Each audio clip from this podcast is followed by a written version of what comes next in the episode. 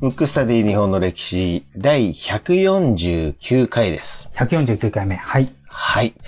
えー、早速ですね、リクエストフォームの方読みたいと思います。はい。ラジオネーム、鋼のレンチン術師。はい。レンチンってあれですね、レンジにチンのレンチンなんですね。あ、なるほど。鋼錬金術にかけてるんですね、これは。かけてるんですかね。はい鋼のレンチン術師。はい。えー、リクエスト人物出来事は、子供に伝えたい戦争ということで。おはい。ー、すごい。えね、えーリクエストフォームです。はい。広瀬さん、文吾さん、こんにちは。私は小学校教諭をしている20代の男性です。いつも楽しく聞かせていただいています。この番組で聞いた豆知識を歴史の授業の中で話して、先生すげーって言われてニヤニヤしています。おー、いいですね。それすごいいいですね。ううんん。えーさて、リクエストですが、戦争を体験された方々が少なくなってきている今、二度と繰り返さないように戦争の悲惨さなどをしっかり伝えていくことが私たちの世代の役目だと思っています。また、今の子供たちが世の中の中心になる頃には実際に経験された方はいない状態だと思います。小学校での歴史の授業はどうしても授業時数の関係で戦争の部分が薄くなりがちです。そんな中で子供たちにこれだけは伝えたいっていう話がありましたら教えていただきたいと思いますと。なるほど。本当素晴らしいですね。うんもう本当ね、僕このリクエストもらった時に、うん。もうなんかこれ20代のね、先生がこういう方がいるんだと思って、うん。まあ多分、あの、このリクエストの方だけじゃなくて日本全国でね、こうやって、あの、教員としてその戦争を教えたいっていう人がたくさんいると思うと、すごいなんか嬉しいし、僕もね、それに役に立てればいいかなと思って、もうこのリクエスト行きたいなと。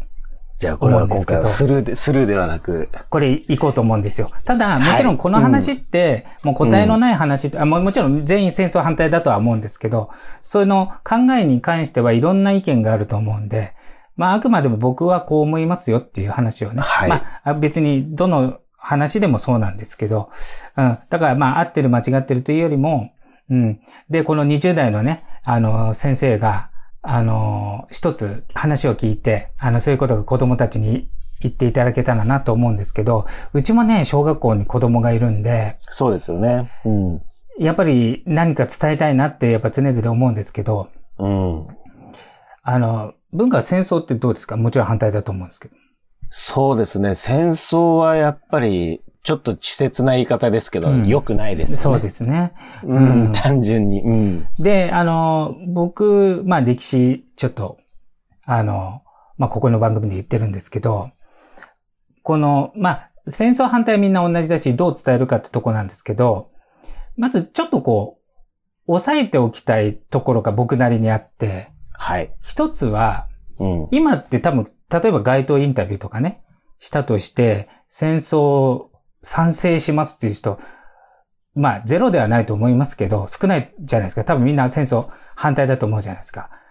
でも過去にいろいろね、戦争ってあると、実は国民のほぼ全ての人が戦争賛成してるわけですよ。うんうんうん。これね、すごい大事なとこなんですよ。うん。これ国民が賛成するし、もっと言っちゃえばマスコミも全賛成するんですよ。うん。これが戦争の怖さで、実はその直前とかいろんなことがあって、結局みんなやっぱ戦争しかねえなと。なんか正当化する理由が出てきちゃうんですよ。はい。だから、なんかこうみんな戦争って言うとね、は、みんな反対なんだけど、時の指導者が、なんか強引に戦争するみたいなイメージあるかもしれないですけど、実は国民が賛成してるわけですよ。うん。例えばあのヒトラーでさえ、はい。あの選挙で通ってますからね。そう、そういうことですよね。で、歴史でね、あの、学ばないといけないことたくさんあると思うんですけど、結局、いろいろ、腐敗とかするんで、はい。あの、たくさん、なんつ、なんつう、その、えっ、と、回数多く同じ地位にいると、腐敗するっていうのは歴史が証明してるんで、ほとんどのくせあの国では多選禁止っていう、あの、例えば2回までとかね、なってるけど、うん。国民の圧倒的な人ってそれ変えますからね。うんこれ前兆ですよ。戦争の。ね。ちなみに。にロシアのプーチン変えましたからね。変えましたね。うん。ロシアってもともと確か3期かな ?2 期だかわかんないですけど、大統領は何年までとか、うん。決まってたのを撤廃してるんですけど、国民の支持率高いんですよ。うん。でもじゃあなんでもともと多選がダメだって言うと、多選になると独裁になって戦争とかになりがちだから、やめましょうって歴史で語ってるのに、うん。必ず変えられるわけですよ。しかも国民もし支持する。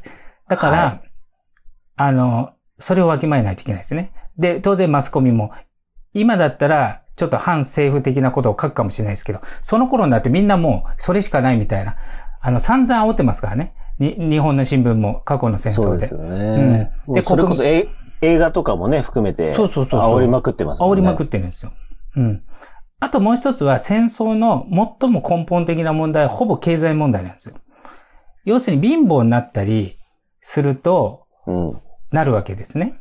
はい。うん。だから一番大事なのは、えっ、と、経済に対してちゃんとした考えを持つとうん。いうことが大事なんですけど、特に日本って経済に関して、例えばお金の話をするなとか、うんほとんど教育されないんで、でも、過去、日本の歴史も世界の歴史も、歴史の本流ってほとんど経済なんですよ。はい。で、戦争に至るのもほとんど経済が悪化した時なんですよ。うん。で、今戦争が少ないのは、あの、世界で、すが、それほど貧しくないからっていうのもあるんですよね。はい。うんただ貧しい国は戦争してたりしますけど、先進国はしてないと。うん。そう考えると、ほとんどが経済問題なので、経済がいわゆる不景気とか、あとは不景気のちょっと大きめなので、恐慌って言いますけど、ああの、世界恐慌とか、あの、文庫聞いたことある？はい。ありますね。もちろんあります。で、そもそも恐慌になって戦争にならないことはないので。うん。なので、やっぱ経済がすごく大事はい。なんですよ。で、特に、あの、資源資源である、まあ、例えば石油がないとかね。うん。うんいろんな理由が出てくるんですけど。で、今後やっぱり、水とか、やっぱ資源で人口も多くなってきて、あの、必ずその、不足ができたりすると、うん。やっぱ戦争に近くなったりしますので、えっ、と、なるべく、なんていうんですか、まあ、波なんでね、こう、あ好景気、不景気はあるけれども、強行に至らないようにした方がいいなとは思うんですけど、だから、戦争直接、戦争反対とか、僕はあの、あ、ぜ国民全員がまず僕はね、ホタルの墓っていう映画見た方がいいと思うんですよ。僕はあの、もう二度と見たくないぐらい、なんか悲しい物語なんで、けど、一度は全員見た方がいいんですけど、戦争の悲惨さを教えるっていうのも大事なんですけど、はい。うん。あの、今言ってるように、なんで戦争になるのかっていう。だから、全部経済が先なんですよ。う。うんんうんうんうん。そうですね。第、第二次大戦も石油ですよね、確か。そうそうそうそうそうそそうですよう。ね。うん。石油争奪戦みたいなところですもんね。第一次世界大戦で、もういろいろなんか領土問題とか、あはいのまあそういうことなんですけど、その時ドイツが負けてボコボコにされて、で結局賠償金とかでドイツが貧乏になって、ヒトラーが出てきたわけですよ。あしかも民主的にね。要するにこの貧乏を、あの、脱出するには強いリーダーが必要だと。だから、えっ、と、ヒトラーに期待をして、選挙で選んで、選挙で選んでヒトラーが議会を停止して独裁したわけですよ。うん。うん。で、自分で作ったルールを破るということをやるわけですね。だからうんうんうん今、その、これからロシアが戦争するかどうかわかりませんけど、ロシアも、元々のルールを変更してるわけですよ。うんうん。うん。っていうことが起きて、で、歴史を学べば、あの、結局、あその、経済問題とか独裁とか、そういうのが戦争の近道になるんですね。うん。だからそこをやめない。けど、いいろんな理由つけられて、みんな戦争の方に行くわけですよ。はい。例えば、どう、あの、ちょっと例えばの話、ちょっと不謹慎かもしれないですけど、その想像上でね。じゃあ、わかりませんけど、じゃあ、東京で北朝鮮のミサイル撃ち込まれたと。で、じゃあ、例えば文豪の親しい人がそれで亡くなった時に、うん。だったら北朝鮮やっつけるしかねえなってなるかもしれない。そうですよね。うん。そしたらみんな平和の時は反対だけど、でももうそれやられちゃったらもう行くしかないぞと。だから、すべての戦争は一応理由はあるんですよ。それが正当かどうかは別として。うん。で、国民の支持と、その直前に経済問題が大体あるので、あの、そのメカニズムをある程度、うん。教育で共有するという。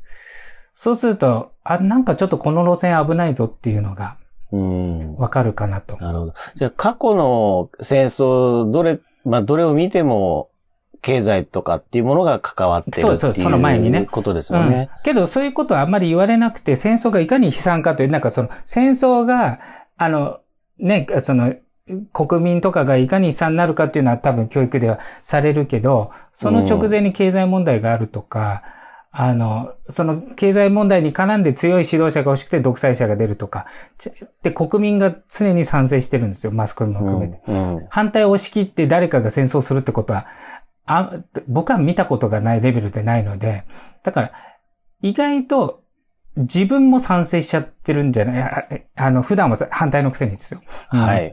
だからそこはちょっと、あの、思ってる戦争の、その道と違うかもしれないんでう、んうんうんうん。あの、考えた方がいいかなっていう。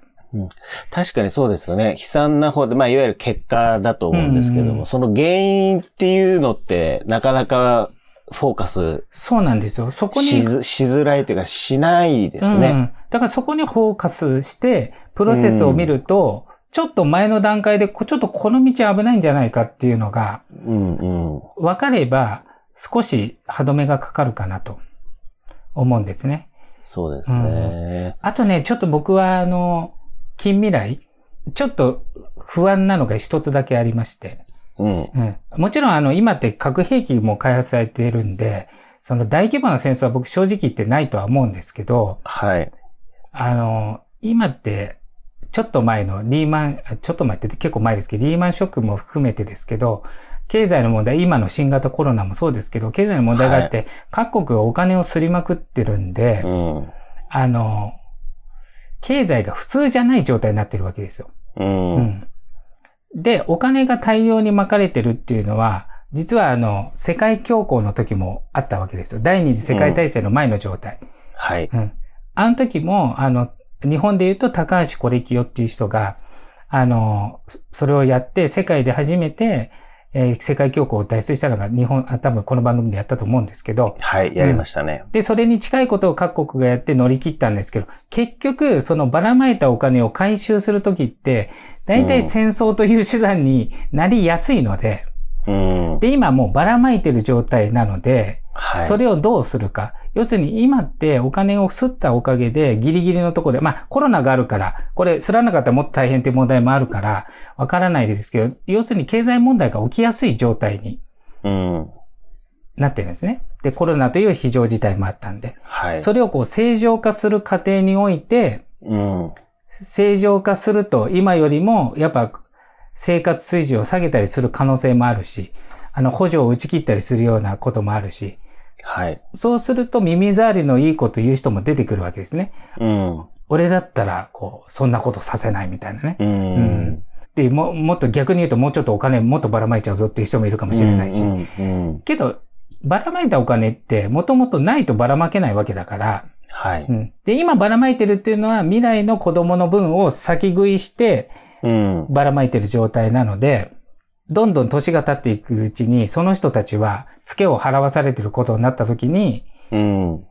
貧しいのを脱出しようっていう人が現れて、それに乗っかっちゃう可能性もあるんで、少しそれは心配してるんですよ。なるほどですね。いや、やっぱり密接にね、関わってるもんですね。そうなんですそよ。の、うん経済も含めてそうなんですよ。原因があって結果があるっていうね。うんだからなんかその視点で、こう過去の戦争をこう、それ、まあ過去のいろんな戦争を見ていくと、うんすごく勉強になるかもしれないですね。そうですね。だからまあうんこれ戦争に限らずだと思うんですよ。物事の考え方は、それになぜ至ったかっていうその原因究明も同時にしていかないと、そのうん出来事に反対反対とかなるっていうのが、うん。あの、実はその戦争を見てるようで、戦争を見てないかもしれないというね、うん。ことになるんで、ちょっとこう、プロセスごとまあ歴史、歴史に全部言えることですけど、こう流れで見るっていうか、こう部分的に見ないっていうか、うん。それ、あの、すごく大事なんで、まあ、ちょっとね、うん、学校の先生で時間も限られてるし、その常に流れで教えてる流れで教えるのは難しいかもしれないですけど、この部分で教えるのと全体で教えるのって、その戦争の問題に限らず違うと思うので、うん。